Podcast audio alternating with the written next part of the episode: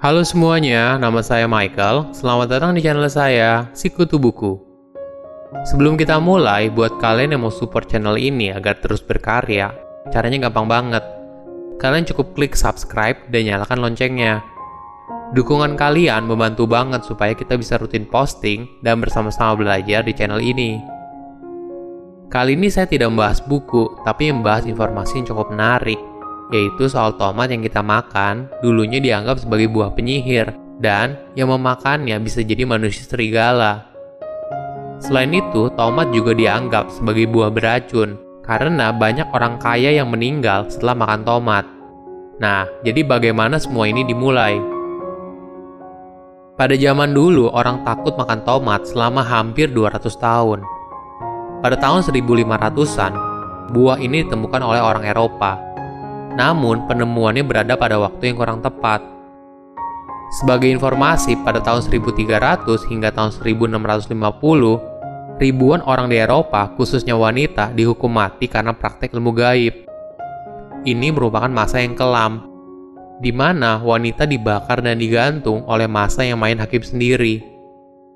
Di waktu yang sama juga, para pemburu penyihir ini tertarik pada salep yang digunakan pada sapu atau wajah para wanita yang diduga sebagai penyihir. Salep ini diyakini mampu membuat sapu jadi terbang dan merubah seseorang jadi manusia serigala untuk menyerang anak-anak di desa atau lahan pertanian. Berdasarkan catatan yang ditulis oleh Dr. Paus pada masa itu bernama Andres Laguna, salep itu mengandung empat bahan utama yaitu hemlock, nightshade, henbane, dan mandrake. Keempat bahan ini berasal dari tanaman yang beracun. Menariknya, tiga bahan di atas merupakan kerabat dari keluarga tomat. Bagi orang awam, buah tomat tidak bisa dibedakan dengan tanaman jenis nightshade yang lain. Padahal tomat telah dikonsumsi oleh suku Aztec pada 700 tahun lalu sebelum Masehi. Walaupun begitu, tetap saja ada keraguan di benak mereka Daripada mencoba buah baru yang dipercaya beracun dan digunakan dalam praktek ilmu gaib, lebih baik tidak usah. Setelah dicap sebagai buah yang bisa mengubah seorang menjadi manusia serigala, pada akhir tahun 1700-an, sebagian besar orang Eropa masih takut dengan tomat. Pada masa itu, nama lain dari tomat adalah apel beracun. Hal ini karena banyak orang kaya yang makan tomat kemudian meninggal. Padahal bukan tomatnya yang salah, tapi piring mahal yang terbuat dari timah. Karena tingkat keasaman yang tinggi dari tomat, maka ketika kontak langsung dengan timah membuat makanan menjadi beracun. Sebaliknya, bagi masyarakat biasa yang tidak menggunakan piring mahal dari timah, mereka sehat walafiat setelah makan tomat.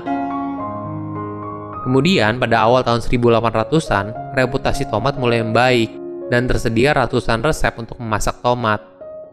Tapi tetap saja masih ada ketakutan apakah tomat beracun atau tidak. Ditambah lagi, muncul masalah baru di New York. Perkebunan tomat yang ada di sana ternyata diserang ulat bertanduk di bagian punggungnya.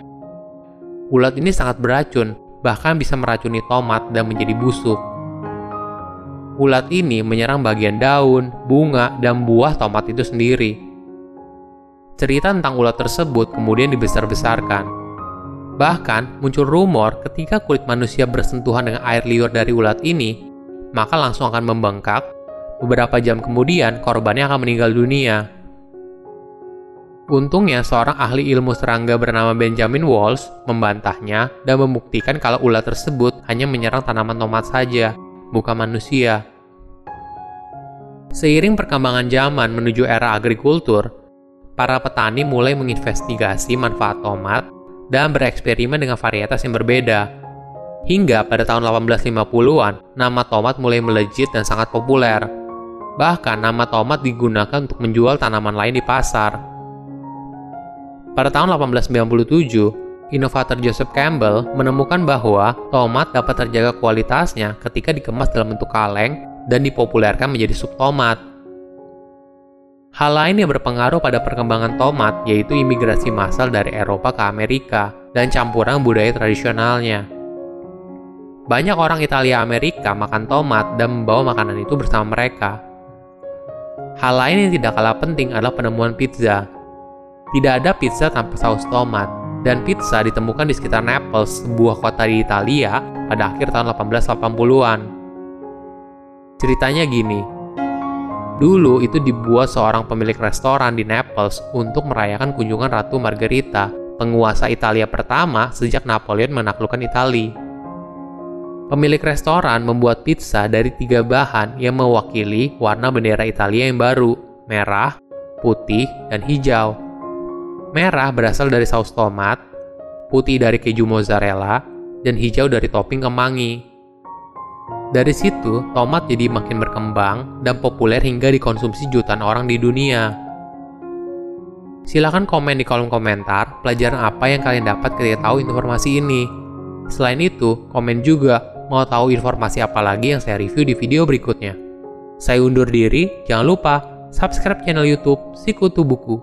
Bye bye.